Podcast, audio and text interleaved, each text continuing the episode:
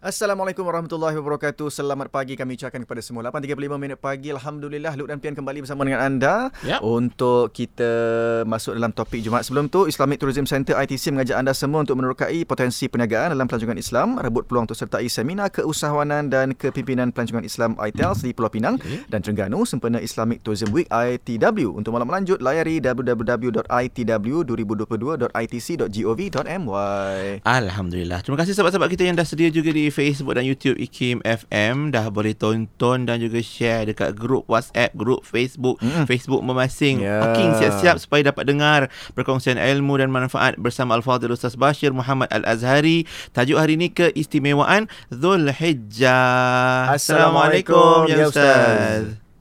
Waalaikumsalam warahmatullahi wabarakatuh. Ya, apa khabar? Kaifa halukum? Sihat Ustaz? Alhamdulillah bil khair wal afiyah apa khabar lu yang pian sihat? Alhamdulillah baik, sihat walafiat. Oh. Oh, nampak tenang je Ustaz di rumah tu nampak macam baru baru lepas-lepas kemas rumah Ustaz. Ya. Masya Allah. Apa pun terima kasih Ustaz Bashir bersama kita pagi ini dan sahabat-sahabat kita pastinya uh, menantikan perkongsian Al-Fadhil Ustaz Bashir untuk topik Jumaat hari ini tentang kelebihan, keistimewaan bulan Zulhijjah. Bulan Ah. terakhir dalam takwim hijri kita. Ustaz tapi banyak kelebihan insya-Allah. Ya, yang mana bulan uh, apa? Bulan haji Bulan lah haji. kan. Ah, yang apa perlu dibuat dalam bulan ini dan ini adalah rukun Islam kelima juga yang disempurnakan dalam bulan ini. Mungkin pada awal ni mukadimahnya Ustaz Bashir. Ah, Silakan, kita Fadil Ustaz. keistimewaan Zulhijjah. Silakan. Bismillahirrahmanirrahim. Assalamualaikum warahmatullahi taala wabarakatuh. Alhamdulillah. Wassalatu wassalamu ala Rasulillah wa ala alihi wa sahbihi wa man walah. Amma ba'du. Jum'ah mubarakah. Saya ucapkan kepada semua pendengar Radio Hakim khususnya kepada DJ Pian dan DJ Luke sahabat saya. Mudah-mudahan Allah Subhanahu wa taala meridai kita pada hari Jumaat ini dan menggolongkan kita bersama dengan golongan yang akan diterima semua amalannya Amin. yang akan dilipat gandakan semua amalannya di, di uh, hari Jumaat yang berkat ini insya-Allah. Amin ya. Uh, salah satu daripada keistimewaan dan juga kurniaan Allah Taala kepada umat Nabi Muhammad sallallahu alaihi wasallam ialah Allah Ta'ala jadikan perjalanan uh, hidup kita sepanjang tahun ini diberikan banyak peluang oleh Allah Ta'ala untuk mendekatkan diri kepada Allah. Diberikan peluang ataupun disusunkan kita punya perjalanan pada setiap tahun uh, untuk mem- memberikan uh, jalan yang mudah kepada kita untuk berbuat kebaikan. Ini adalah bahagian daripada rahmat Allah Taala kepada umat Nabi Muhammad sallallahu alaihi wasallam. Salah satu daripada bentuk rahmat Allah Taala yang disebutkan tadi adalah Allah jadikan kita banyak hari dan waktu dan bulan yang punyai keistimewaan di sisi Allah Taala di mana bila sampai kepada bulan tersebut, hari tersebut lalu kita berbuat amal soleh Allah akan melipat gandakan kita punya amalan. Inilah salah satu daripada keistimewaan umat Nabi Muhammad sallallahu alaihi wasallam yang Allah tidak berikan kepada umat nabi-nabi yang terdahulu. Dari segi adanya hari-hari yang diberkati oleh Allah, bulan-bulan yang diberkati oleh Allah. Lalu bila kita mana sampai ke bulan tersebut, hari tersebut, waktu tersebut, Allah melipat gandakan kita punya amalan dan inilah juga sebab kenapa umat Nabi Muhammad sallallahu alaihi wasallam umurnya tak panjang pun. Kita punya umur paling-paling pun berapa? Kalau 100 tahun pun dah boleh masuk world record dah. Nak dibandingkan dengan umat um, umat uh, apa nama nabi-nabi yang terdahulu yang ada umat Nabi Musa alaihissalam ibadahnya saja ada yang 500 tahun Allah. belum lagi hidup belum lagi hidup berapa lama ibadah saja maksudnya ada daripada kalangan mereka umat Nabi Muhammad SAW Sallallahu alaihi keluar pergi beribadah 500 tahun. Kita kalau agak-agak hidup 500 tahun ni apa kita nak buat agaknya ya. Tapi Allah gantikan umur yang panjang yang diberikan kepada umat nabi-nabi yang terdahulu kepada umat Nabi Muhammad SAW umurnya tak payah panjang-panjang tapi mereka punya kedudukan, mereka punya pahala yang akan diberikan melebihi daripada umat Nabi-Nabi yang terdahulu. Macam mana Allah bagi perkara ini kepada kita umat Nabi Muhammad SAW? Iaitu dengan diberikan hari-hari dan bulan-bulan yang dimuliakan oleh Allah. Lalu bila kita beramal soleh berbuat kebajikan berbuat kebaikan pada bulan tersebut pada hari tersebut Allah akan melipat gandakan kita punya amalan. Salah satu daripada rahmat Allah tadi kepada kita adalah Allah jadikan beberapa bulan yang diistimewakan oleh Allah Ta'ala pada sepanjang tahun.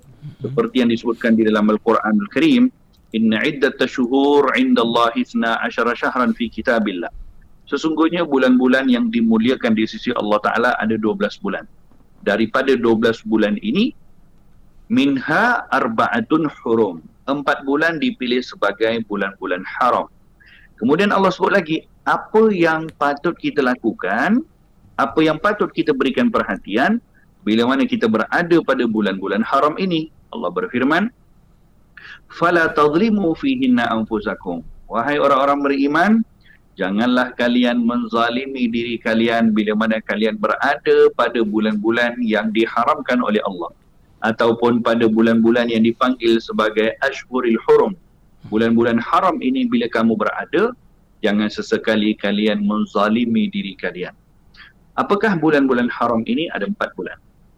Uh, kita sekarang berada pada permulaan daripada bulan haram iaitu yang pertama bulan Dhul Qa'dah. Kita masih lagi berada di hujung bulan Dhul Qa'dah. Yang kedua bulan yang akan kita berjumpa selepas ini bulan Dhul Hijjah. Dan yang ketiga bulan selepas itu lagi bulan Muharram. Dan satu lagi bulan haram adalah uh, bulan apa nama bulan Safar yang akan kita jumpa pada pertengahan tahun uh, nanti empat bulan ini yang dipanggil sebagai bulan haram, Zulqa'dah, Zulhijjah, Muharram dan juga Safar. Jadi Allahumma salli ala sayyidina Muhammad uh, ketika kita berada pada bulan-bulan yang dipanggil sebagai bulan haram, Allah mengingatkan kepada kita fala tadlimu fihinna anfusakum. Janganlah kalian menzalimi diri kalian. Apa maksud menzalimi diri? Menzalimi diri ini kata para ulama ada dua maksud. Maksud yang pertama, kita bila tahu kita berada pada bulan yang Allah Ta'ala muliakan, pada waktu yang Allah muliakan, kita pun tahu.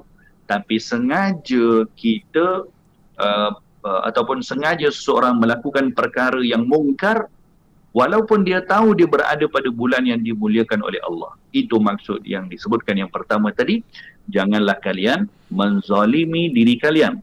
Maksud yang kedua, menzalimi diri ialah seseorang tahu dia berada pada bulan yang dimuliakan oleh Allah. Tapi dia sengaja buat-buat tak tahu ataupun sengaja dia merasakan atau dijadikan keberadaan dia pada bulan-bulan tersebut, hari-hari tersebut sama je macam hari-hari lain. Tak ada peningkatan amalan, sama sahaja. Itu pun termasuk daripada menzalimi diri ketika berada pada bulan-bulan haram. Jadi bulan haram ini bermula dengan Zulkaadah, kemudian Zulhijjah. Dan dinamakan bulan haram kerana di zaman baginda Rasulullah SAW, Allah Taala jadikan nama bulan-bulan ini sebagai bulan-bulan haram supaya yang pertama untuk diharamkan peperangan pada bulan-bulan tersebut. yakni Zulkaadah diharamkan perang. Zulhijjah juga diharamkan perang. Muharram juga diharamkan perang. Kerana apa? Untuk memberikan keselamatan kepada para jemaah-jemaah yang nak pergi haji. Lalu diharamkan peperangan pada bulan-bulan ini, maka dengan itulah bulan ini dinamakan sebagai bulan haram. Jadi Allahumma salli ala Muhammad wa Muhammad. Zulka'dah Zulhijjah. Jadi soalan tadi pian tanya tentang keistimewaan Zulhijjah sebelum kita nak cerita ke istimewa Dhul Hijjah, uh, mungkin ada baiknya juga kalau kita sentuh sikit uh, Dhul Qa'dah. Kerana ramai oh, orang pun yang lagi. kadang, ya, ramai orang pun kadang lalu perginya Dhul Qa'dah sikit pun dia tak tahu apa Dhul Qa'dah ni. Hmm. Ada apa dengan bulan Dhul Qa'dah? Hmm. Syawal tahulah kan, hari-hari kita pergi open house. kita pun kita pun alert dengan bulan Syawal. Kita pun tahu dengan kedatangan bulan Syawal. Tapi perpindahan antara Syawal Zulqa'dah, Zulhijjah. Yakni Zulqa'dah ni tak ramai orang yang tahu dan tak ramai orang pun yang alert. Mungkin kalau kita tanya, hari ni dah berapa Zulqa'dah ya? Ha, mungkin kena buka kalender lah tengok. Orang Nasib pun tak baik berasa. sama dengan kalender hmm. Masihi Ustaz. 17 ya, Jun, betul. 17 Zulqa'dah. Alhamdulillah ya. ingat. Betul. Uh, jadi kalau Zulhijjah ramai yang akan alert, ramai yang yang boleh perasan kerana uh, dia ada kaitan dengan bulan haji, ada kaitan dengan ha, hari raya Aidil Adha, ada kaitan dengan hari Arafah. Jadi perkara tersebut kita senang ingat. Tapi Zulkaadah ini ramai orang yang tak ambil uh, tahu ataupun tak perasan ataupun mungkin tak tahu apakah yang berada atau apakah istimewanya bulan Zulkaadah. Jadi keistimewaan Zulkaadah ini adalah cukup banyak. Di antaranya adalah Zulkaadah adalah bulan yang dipilih oleh baginda Rasulullah sallallahu alaihi wasallam untuk mengerjakan umrahnya secara keseluruhan. Hmm. Maksudnya baginda Rasulullah melakukan empat kali umrah. Keempat-empat umrah ini Nabi lakukan dalam bulan Zulkaadah. Dan kata sebagian para ulama, sebaik-baik umrah yang dilakukan oleh seseorang adalah umrah yang dilakukan juga di dalam bulan Zulkaadah selain daripada bulan Ramadhan. Jadi Zulkaadah ni baginda Rasulullah memilih umrah yang pertama baginda Rasulullah sallallahu alaihi wasallam yang Nabi lakukan uh, apa nama dipanggil sebagai umrah Hudaybiyah. Di mana ketika baginda Rasulullah pergi untuk menunaikan umrah kemudian dihalang dan Nabi pun patah balik itu umrah yang pertama dipanggil umrah Hudaybiyah. Kemudian tahun berikutnya baginda Rasulullah qadakan umrah tadi. Dipanggil umratul qada juga dalam bulan Zulkaadah kemudian setelah itu baginda Rasulullah pernah melakukan umrah uh, apa nama pada uh, ketika pembukaan kota Mekah dipanggil umratul umratul ji'ranah umrah yang nabi melakukan uh, yang nabi masuk daripada uh, miqat ji'ranah. Itu pun dilakukan dalam bulan Zulkaadah dan apa nama umrah yang keempat yang baginda Rasulullah sallallahu alaihi wasallam lakukan juga adalah ketika hajjatul wada. Itu pun kata sebahagian para ulama umrah hajjatul wada ini pun baginda Rasulullah sallallahu alaihi wasallam bermula untuk bermiqat juga adalah pada bulan Zulkaadah. Jadi istimewanya Zulkaadah adalah kerana dipilih oleh baginda Nabi Muhammad sallallahu alaihi wasallam sebagai bulan yang dilakukan keseluruhan ibadah umrahnya sepanjang hidup mhm. baginda Nabi Muhammad sallallahu alaihi wasallam. Habis Zulkaadah masuknya bulan Zulhijjah. Keistimewaan Zulhijjah ini adalah uh, terdapat pada perkataan Zulhijjah itu sendiri. Kita kalau lihat Zulhijjah. Zulhijjah itu maksudnya kalau dalam bahasa Arab uh, perkataan Zu itu maksudnya yang mempunyai. Uh, contoh ada yang orang uh, namanya Zulkarnain kan? Zulkarnain. Uh, ya. Dalam bahasa Arab Zu Al-Qarnain. Apa maksud dia? Zu itu yang mempunyai yang punyai Al-Qarnain dua tanduk. Hmm. Zulkarnain. Ada orang namanya Zunnurain. Uh, seperti uh, apa nama gelaran yang diberikan kepada Sayyidina Uthman bin Affan. Khalifah Sayyidina Uthman bin Affan diberikan gelaran oleh baginda Rasulullah dengan nama Zunnurain. Jadi Nurain itu apa maksud dia? Dua cahaya. Yang memiliki yang punyai dua cahaya dinisbahkan kepada Sayyidina Uthman yang berkahwin dengan dua orang putri baginda Nabi Muhammad sallallahu alaihi wasallam. Jadi zu itu maksudnya adalah yang punyai. Zulhijjah maksudnya bulan yang punyai haji padanya. Itu sebab dinamakan sebagai Zu Al-Hijjah. yakni bulan yang di dalamnya ada satu ibadah yang teragung. Salah satu daripada rukun Islam iaitu bulan Zulhijjah. Yang pertama Zulhijjah ini adalah bulan yang diharamkan oleh Allah. Yang kedua bulan Zulhijjah ini adalah bulan yang di dalamnya ada ibadah yang teragung iaitu ibadah haji. Dan yang ketiga bulan Zulhijjah ini secara khusus punyai beberapa keistimewaan yang disebutkan di dalam hadis oleh baginda Rasulullah sallallahu alaihi wasallam. Ma min ayyamin. Tidak ada satu hari ataupun tidak ada hari-hari yang di mana seseorang melakukan jihad atau uh, orang-orang soleh yang melakukan kebaikan Uh, melebihi daripada hatta jihad di jalan Allah pun pada hari-hari tersebut mereka akan dapat pahala yang lebih daripada pahala jihad di jalan Allah iaitu kata baginda Rasulullah SAW yang dimaksudkan tadi adalah 10 hari pertama daripada bulan Dhul Hijjah. Jadi keistimewaan Dhul Hijjah ini yang pertama bulan haram, yang kedua ada haji di dalamnya dan yang ketiga ada keistimewaan 10 hari yang terawal daripada bulan Dhul Hijjah Ah. yang cukup-cukup besar keistimewaan 10 hari tersebut maka dengan adanya ketiga-tiga ini pada bulan Dhul Hijjah jadilah bulan Dhul Hijjah ini sebagai bulan yang dimuliakan oleh Allah Ta'ala secara khusus apa istimewa sangat 10 hari pertama Dhul Hijjah Nanti InsyaAllah kita akan sambung. ceritakan selepas ini. Terbaik Ustaz. Ha, pandai Okey. Ustaz gantungkan persoalan tersebut untuk kita nantikan pusingan berikutnya Ustaz akan sebutkan apa kelebihan-kelebihan yang disebutkan menerusi bulan Zulhijjah Mm-mm. untuk topik Jumaat kita hari Ya, ini. 10 hari terawal dalam bulan Zulhijjah. Kejap lagi Ustaz akan terangkan lebih lanjut. Jadi sahabat-sahabat semua perlu kekal setia mendengarkan bersama kami Haji Dewana Pagi Radio Kim. Inspirasi Inforia Islami.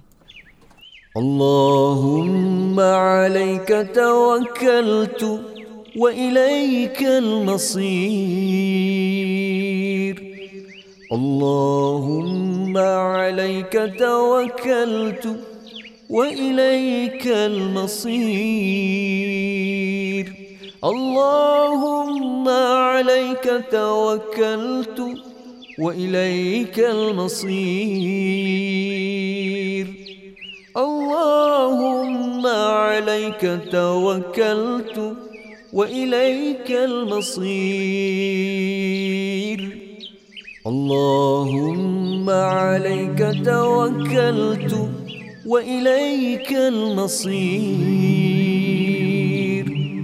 اللهم عليك توكلت وإليك المصير.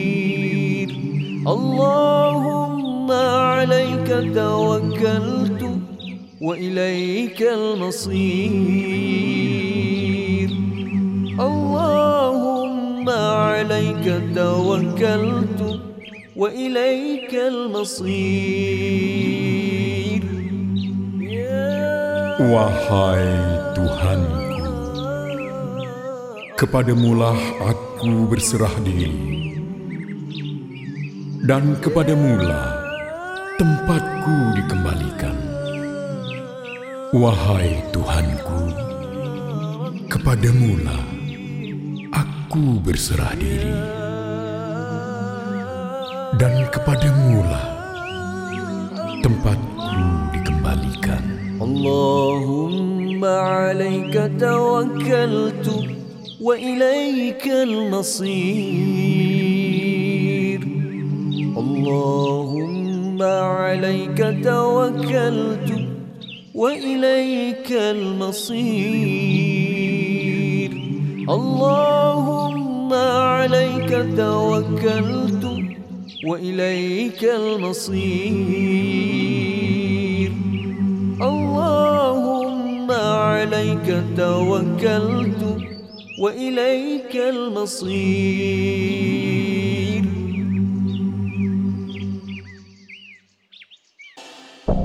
Miri 104.0 FM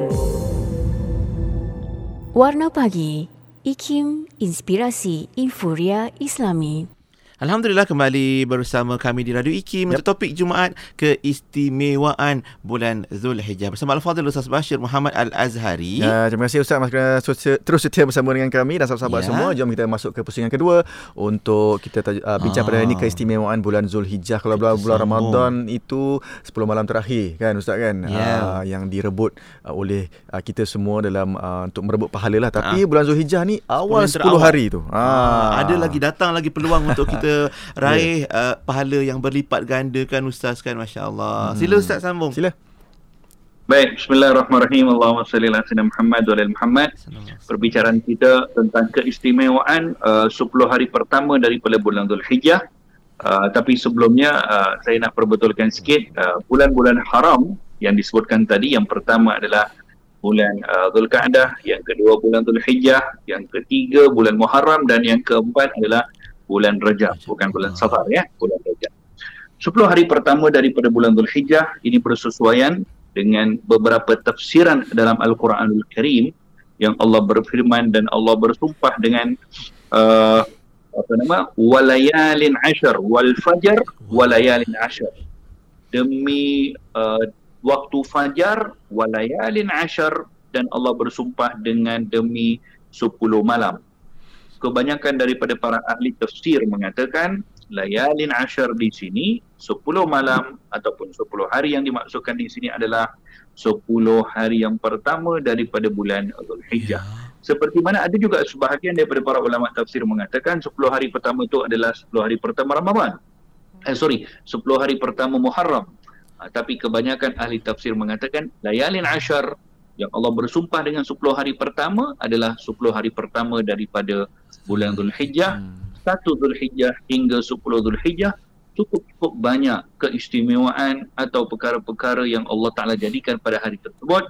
Antaranya Syekh Abdul Qadir Al-Jilani rahimahullah ta'ala dalam kitabnya menyebutkan bahawa pada hari per, 10 hari pertama daripada bulan Zulhijjah banyak perkara-perkara peristiwa-peristiwa yang hebat yang berlaku antaranya adalah Allah Ta'ala terima taubatnya Nabi Adam AS antaranya adalah Nabi Ibrahim AS mula untuk membangunkan Kaabah. Juga pada 10 hari pertama Zulhijjah Nabi uh, Nabi Musa AS bermunajat kepada Allah juga adalah pada 10 hari pertama daripada bulan Zulhijjah.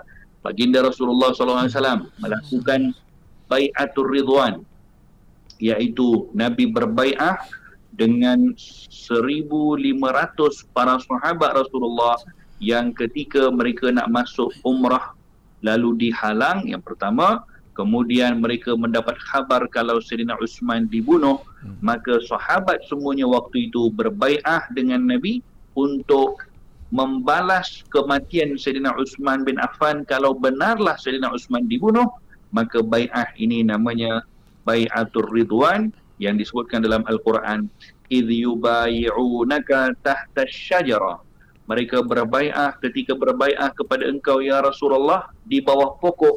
Jadi bai'atul ridwan ini juga adalah berlaku di dalam bulan Zulhijjah. Demikian juga dia, dia pada 10 hari pertama Zulhijjah. Demikian juga antara keistimewaan 10 hari pertama Zulhijjah.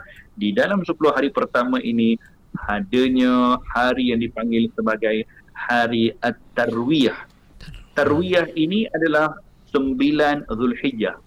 Yang ini pada 9 uh, uh, apa uh, sorry pada 8 Zulhijjah. Ha? 8 Zulhijjah namanya hari Tarwiyah. Khusus kepada uh, para jemaah-jemaah haji.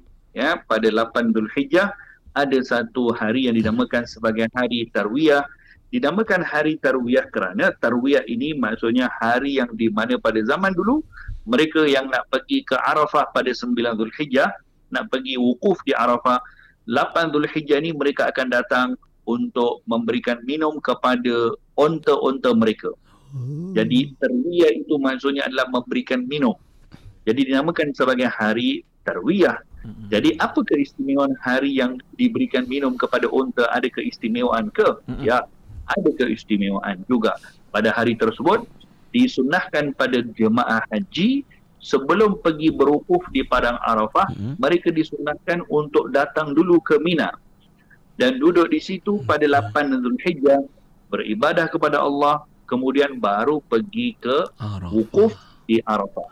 Oh. Biasa kalau kita pergi haji akan ada grup-grup yang tertentu lah tak semua orang uh, ada sebahagian grup atau package yang tawarkan ada hari tarwiyah.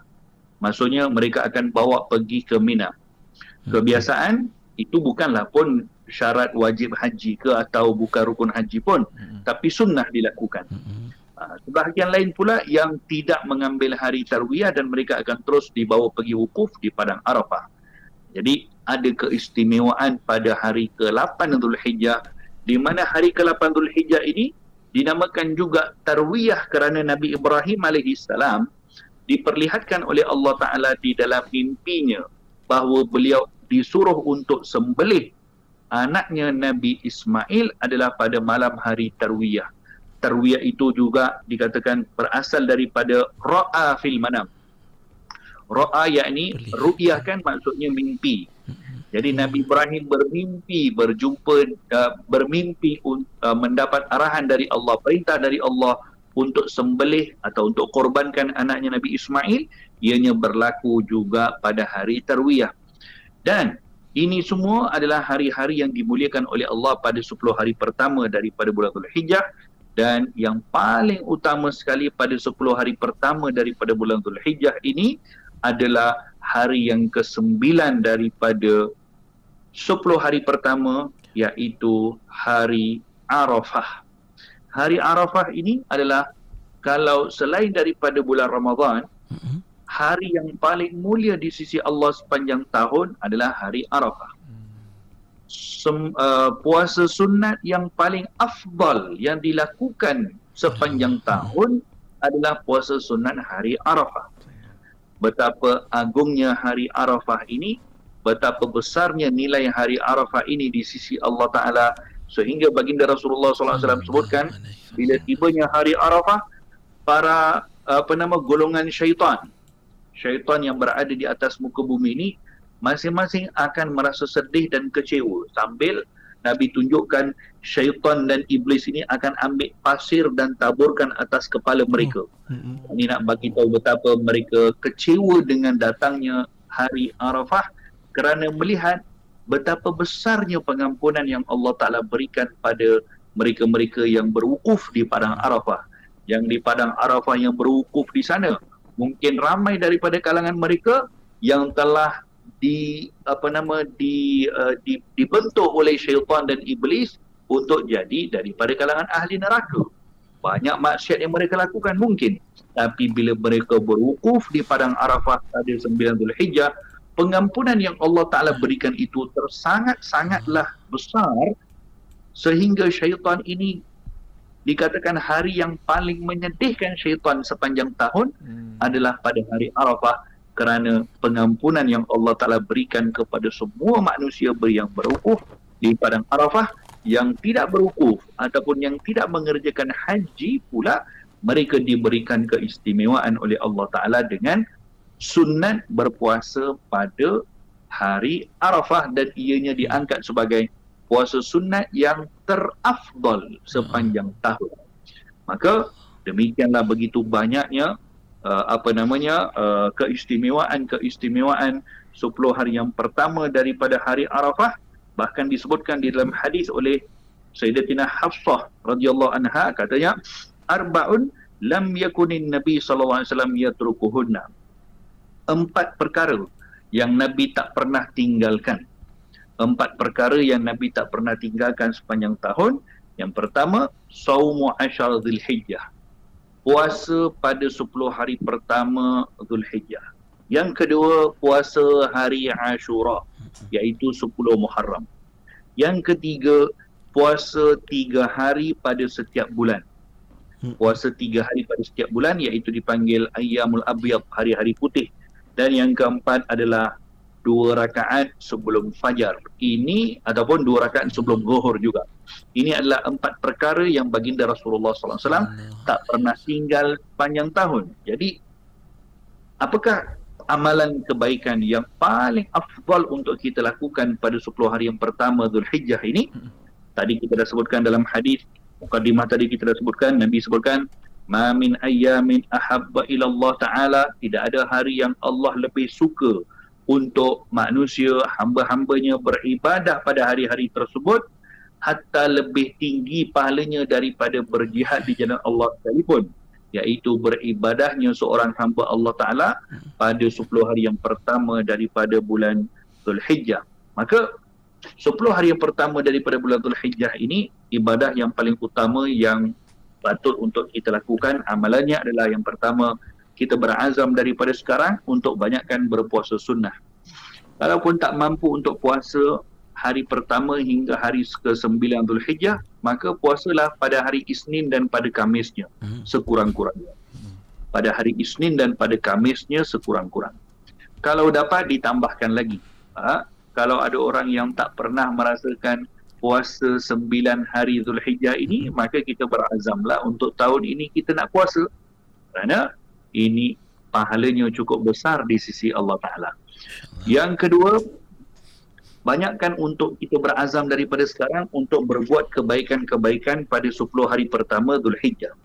Di dalam satu riwayat disebutkan bahawa seseorang man akrama hadhihi al-asharah akramahu Allah taala bi asyara karamat barang siapa yang uh, melakukan kebaikan pada 10 hari pertama daripada bulan Zulhijjah ini maka satu kebaikan yang dilakukan Allah taala akan balas kepada dia 10 kebaikan. Yakni 10 kebaikan yang menanti kepada setiap orang yang melakukan satu kebaikan pada sepanjang 10 hari pertama Zulhijjah iaitu apakah 10 kebaikan? Sebutkan di sini yang pertama al-barakah fi umrih. Ya, diberkati umurnya yang pertama. Yang kedua akan ditambahkan hartanya yang ketiga akan dijaga ahli keluarganya. Yang keempat akan dihapuskan diampunkan dosanya. Yang kelima akan digandakan amal baiknya. Yang keenam akan dipermudahkan segala kesukarannya.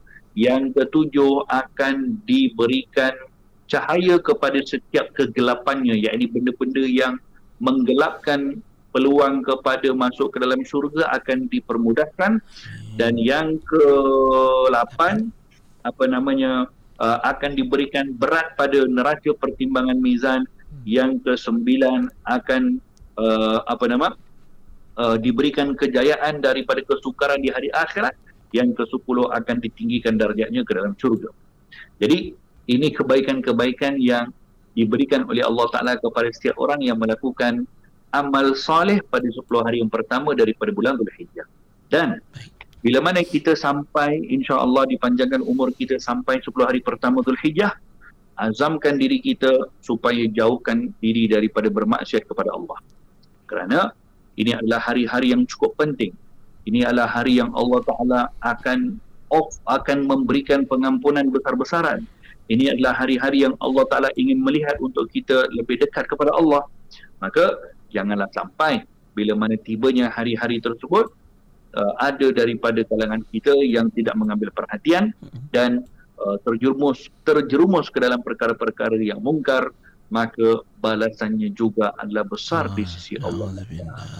Baik, terima kasih Ustaz. Menarik perkongsian hari ini. Kurang-kurang bila dengar ni, uh, masjid-masjid dah plan dah, dah rancang dah nanti nak buat, nak raikan ataupun nak bagi tahu pada jemaah semua, mari berpuasa paling kurang hari Arafah. Uh, paling banyak insya-Allah 10 hari ataupun 9 hari yang awal tu dapat berpuasa, lepas tu siap belanja buka puasa untuk jemaah-jemaah mungkin boleh dirancang amalan-amalan yang baik tersebut. Yeah. Tadi saya pasti tadi bila Ustaz sebut 9 hari pertama tu ramai ramai yang nak tengok kalender kan.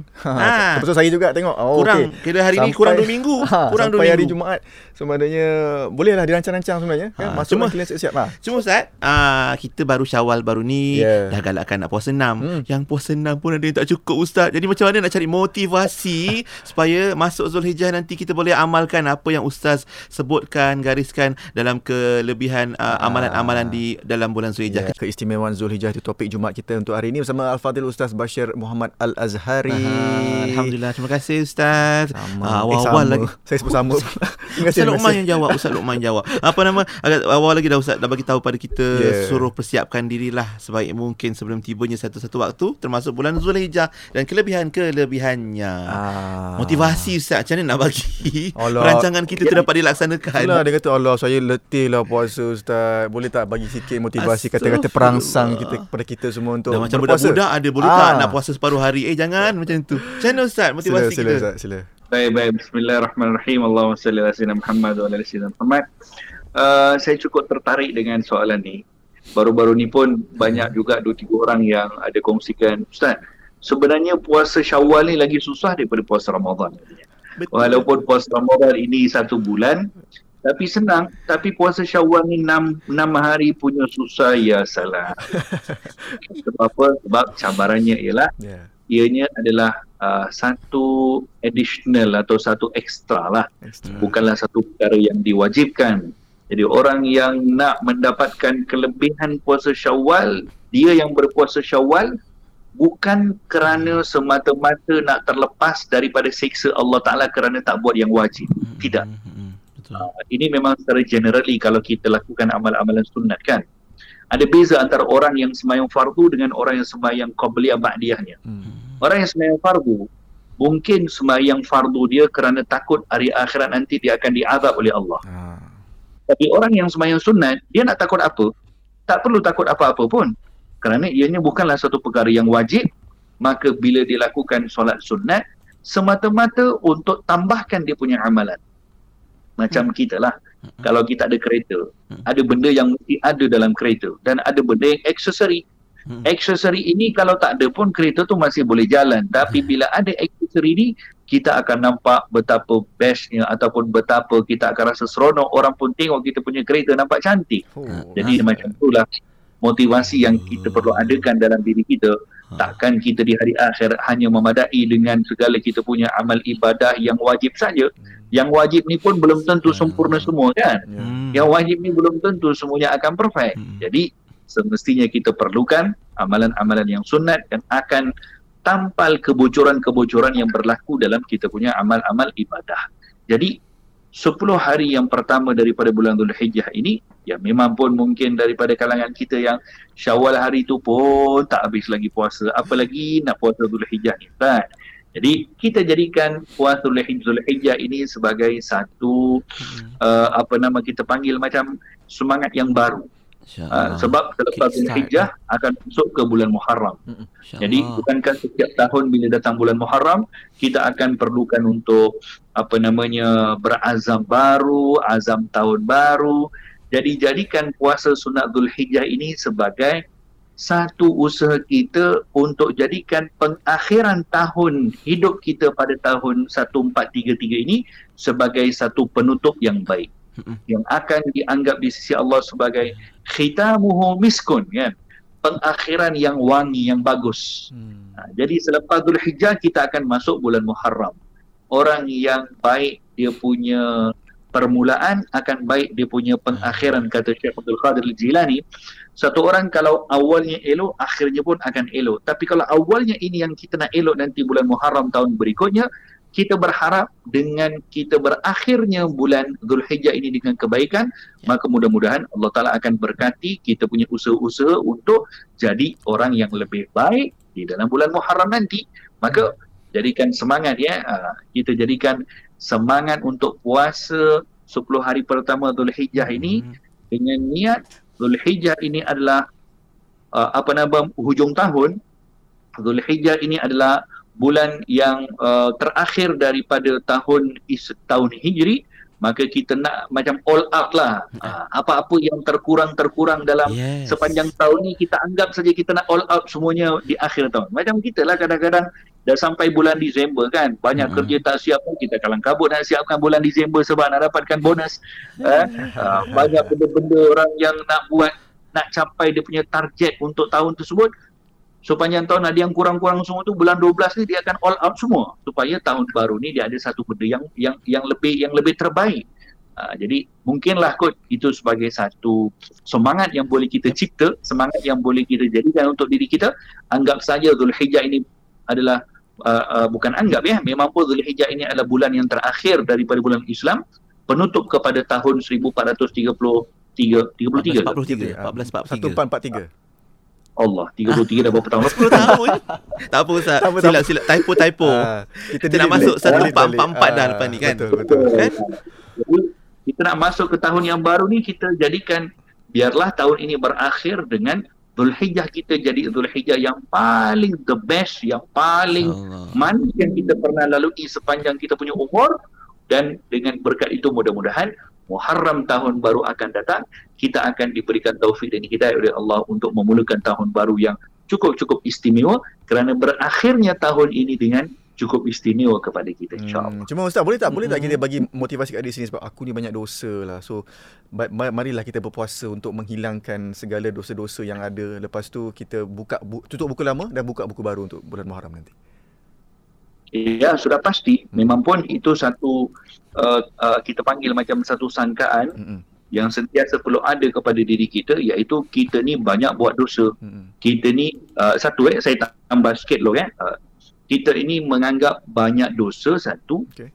dan kita anggap yang banyak kebaikan yang kita buat pun belum tentu diterima oleh Allah. Hmm, betul Ustaz. Hmm. Uh, uh, jadi dia ada dua. Kadang-kadang orang yang uh, apa nama uh, dianggap Betul. banyak dosa tapi syaitan akan datang hasut pada dia tak apalah kau punya kebaikan kan banyak Ah. jadi Ah. dia akan tenggelamkan dia akan tenggelamkan Allah. sifat rasa pengharapan kepada Allah, takut kepada Allah Hmm. kerana banyak dosa tu akan tertenggelam Hmm. dengan bisikan daripada syaitan, eh kau baru je derma RM100 semalam. Hmm. Relax lah. Ha, Yeah. Betul kan? Banyak kebaikan yang dibuat. Jadi banyaknya kebaikan yang dibuat ini pun uh, uh, kita perlu anggap dan kita perlu ada satu harapan ya Allah, aku ni banyak buat kebaikan. Banyak buat amal ibadah, sembahyang lima waktu, Hmm. puasa, gitu gini gitu gini. Tapi tak ada satu pun daripada amalan aku yang pernah kau keluarkan sertifikat diterima. Tak ada satu pun. Ah, dalam tu. Kita pun tak tahu kan Ustaz. Ah. Kita pun tak tahu sekarang ni yang mana Betul, amal kita betul, yang Allah. Taala terima. Ah. kita pun tak tahu bahkan yang lebih patut untuk kita risaukan adalah uh, orang-orang uh, apa tak tergolong daripada orang-orang yang banyak berbuat amal soleh tapi pergi uh, berjumpa Allah di hari akhirat tak ada satu pun diterima oleh Allah Taala. Jadi ini dua perkara yang sentiasa memang pun sifat seorang hamba sentiasa dia perlu ada sifat banyak berbuat kebaikan tapi mengharap ya Allah jangan sampai kebaikan aku ni kau tak terima Hmm. yang kedua, ya Allah, aku ni banyak berbuat khilaf, banyak berbuat dosa, maka dengan semangat-semangat motivasi seperti inilah yang akan menjadikan kita menjadikan kita lebih semangat untuk berbuat kebaikan Kebaikan untuk mengumpulkan kita punya pahala. InsyaAllah. Baik Ustaz. Macam kalau sahabat-sahabat kita Duyufur Rahman di Tanah Suci, mereka subhanallah banyak tawaran gandaan pahala. Betul. Pergi Masjidil Haram 100 ribu. Masjid Nabawi 1000. Pahala-pahala banyak lagi di sana. Kita yang kat sini mungkin insyaAllah satu hari nanti Allah akan jemput ke Tanah Suci. Maksudnya kita ada peluang juga. Boleh berpuasa, boleh laksanakan ibadah korban pun boleh juga. Cuma mungkin secara praktikal Ustaz, kalau Ustaz boleh bagi tahu pada kami, macam mana agaknya kita nak susun atur dan rancang betul-betul supaya tak tercicir lah amalan-amalan yang Ustaz sebutkan tadi dan tak tercicir lah Hmm. kelebihannya tu Betul, Ustaz. betul. Ya, baik. Uh, soalan yang cukup baik, Masya Allah. Uh, ini menandakan bahawa betapa kita ni sebagai seorang mukmin uh, perlu sentiasa beringat uh, di dalam hadis Nabi pernah sebutkan niatul mukmin khairun min amali. Niat seorang mukmin lebih baik daripada amalannya. Maksudnya di sini kita berniat untuk berbuat baik itu sudah diterima oleh Allah sebelum kita berbuat amal tersebut. Allah. Ha. Maksudnya keazaman yang kita letakkan untuk berbuat baik, perancangan yang kita letakkan untuk berbuat baik, Hmm. niat-niat yang baik yang kita akan lakukan daripada sekarang sebelum masuk bulan Zulhijjah ini Mm-mm. apakah benda-benda kebaikan yang aku akan buat di dalam bulan Zulhijjah ini semua azam tadi semua niat baik itu sudah diterima oleh Allah Taala sebelum kita lakukan Hmm. yakni kalaulah takdir Allah satu orang dia berniat berazam untuk melakukan puasa pada 10 hari pertama Zulhijjah sampai 9 Zulhijjah dia nak puasa dia dah berazam dah Hmm. dengan azam yang kuat Hmm. dia sudah diterima oleh Allah Taala pahala berazamnya pahala niatnya sudah diterima tapi sampai bulan Zulhijjah dia tak dapat buat dengan halangan-halangan yang tertentu contohnya sekurang-kurangnya niat untuk berbuat baik itu sudah dihitung di sisi Allah. Hmm. maka demikianlah ya setiap daripada perkara yang kita lakukan kita ni pu- punya peluang yang cukup banyak dalam 10 Zulhijjah ini uh, banyak benda yang kita dengarkan. Tapi mala yutraku mala yutraku kullu la yutraku jullu uh, kaedah menyebutkan ini kaedah salah satu kaedah dalam dalam fiqh ya. Sesuatu yang kamu tak dapat buat semua jangan tinggalkan semua. Hmm. Ah, kalau kamu tak dapat buat puasa sembilan hari dalam Zulhijjah, hari sembilan tarwiyah, hari-hari lapan tarwiyah, hari ke-9 ada hari Arafah dan hari Arafah pula disunatkan kata Imam Nawawi untuk kita berkumpul di masjid di surau selepas daripada waktu asar untuk membacakan zikir, untuk beribadah berzikir kepada Allah Taala pada hari Arafah dan kemudian pada 10 Dhul- uh, pada malam harinya 10 Zulhijjah pada malam hari raya ha- uh, haji kemudian 10 Zulhijjah dengan hari raya nak buat uh, ibadah korbannya kemudian 11 12 13 hari tasyriknya. Jadi ini semua kebaikan-kebaikan yang ada di depan mata kita yang mungkin kita dapat buat semua mungkin kita tak dapat buat semua tapi sekurang-kurangnya mala yudraku kulluh la yutraku julluh apa yang kamu tak dapat buat semua jangan tinggalkan semua yang kita boleh buat confirm yang kita boleh buat tahun ni apa dia katakanlah contoh Mm-mm. satu orang confirm tahun ni dia tidak ada halangan dan hartanya tidak akan terjejas sedikit pun dia tidak akan rasa sedikit pun susah kalau dia masuk korban tahun ni Kan? Jadi kenapa Hmm. tinggalkan? Mm-mm. Kenapa nak tinggalkan? Sedikit pun daripada harta kita tak akan terkesan.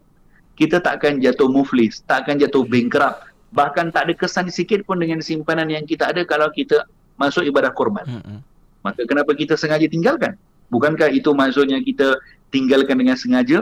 Kalau mungkin puasa, nak kena puasa 9 hari, perlukan kepada kita punya pengorbanan tenaga, nak kena itu, nak kena ini. Yang ini kenapa? Apa halangan untuk kita buat? Tak ada halangan pun, Mhm. tak ada rasa susah pun. Transfer duit saja, selesai masalah. Kemudian berniat, berniat ibadah korban saja, selesai masalah. Tak ada tak ada apa-apa susah pun. Kan. Itu yang pertama contoh. Yang yang kita rasa rugi kalau kita tinggal lah. Hmm. Contoh lain, uh, kita pada 9 Zulhijjah, uh, pada hari Arafah, uh, apa nama, tidak ada apa-apa halangan pun untuk kita untuk pergi ke majlis dipanggil uh, majlis ta'rif. Uh, majlis ta'rif ini maksudnya hari satu majlis berkumpulnya orang di masjid, di rumah-rumah Allah Ta'ala, di tempat-tempat tertentu untuk berzikir beramai-ramai selepas asar hari Arafah. Jadi, kalaulah kita tengok hari itu pun kita tidak ada apa-apa halangan, maka kenapa tidak? Kenapa tidak kalau tahun-tahun sebelumnya kita tak pernah pun merasakan kemanisan berhimpun di rumah Allah untuk beribadah pada 9 Zulhijjah dipanggil uh, hari ta'rif ini, amalan ta'rif, maka kenapa tahun ini kita tidak mau cuba untuk diri kita golong daripada kalangan orang yang akan diberikan kebaikan dengan majlis Arafah? Maka kadang-kadang banyak benda-benda baik yang depan mata kita ni, kita bukan tak ada masa. Tak. Hmm. Bukan kita tak ada masa, bukan kita tak ada duit, bukan kita tak ada tenaga, tidak. Tapi kita sengaja tinggalkan dengan angan-angan kosong yang ada dalam kepala seseorang Hmm. kadang-kadang apa tahu. Angan-angan kosong tak apalah, kalau tak dapat tahun ni tahun depan lah. Ya Hai, Rabbi, ya Rabbi. Takut tak sempat ini je. angan-angan kosong namanya.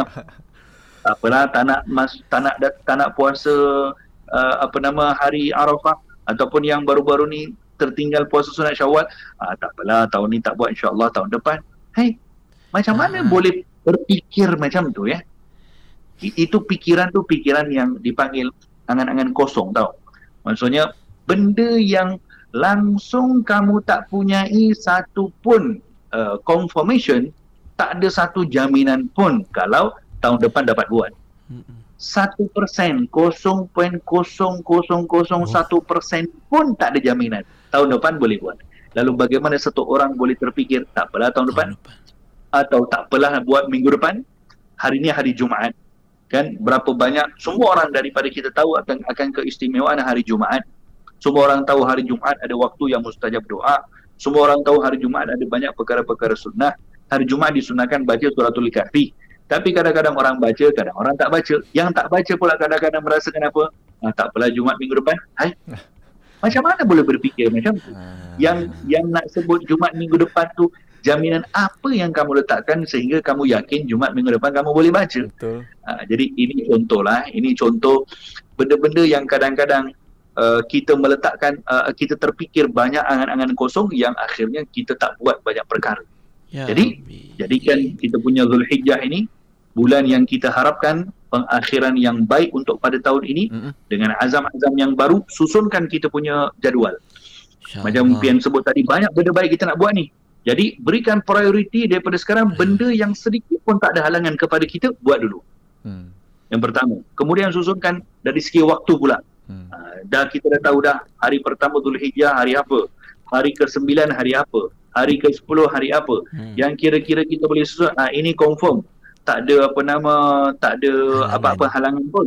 Maka janganlah kita rugikan. So demikianlah cara orang beriman untuk mengambil peluang dengan datangnya hari-hari yang mulia di sisi Allah Ta'ala. Masya Allah. Dia bukan sebab sibuk, tak sempat Ustaz kan. Dia sebab prioriti tu. Ustaz sebut tadi tu. Prioriti kita kat mana Hmm. pada amalan-amalan nak cari kelebihan. Dan sampai Hmm. bila nak sebut tak apalah, tak apalah. Sebab nanti sampai masa orang ucap innalillah Ustaz. Hmm. Kan? Jadi, Betul, betul. Uh, terima kasih Ustaz untuk nasihat dan pesanan hari ini berkaitan dengan keistimewaan Zulhijjah. Moga-moga kita dapat manfaatkan ilmu yang Ustaz Bashir Muhammad Al-Azhari kongsikan hari ini. Terima kasih banyak-banyak Ustaz atas perkongsian. fiikum. Banyak uh, boleh kita amalkan insya-Allah. InsyaAllah. Uh, kita jumpa lagi di lain waktu Ustaz. InsyaAllah. Terima kasih Terima kasih Ustaz. banyak. Assalamualaikum. Assalamualaikum warahmatullahi wabarakatuh. Alhamdulillah.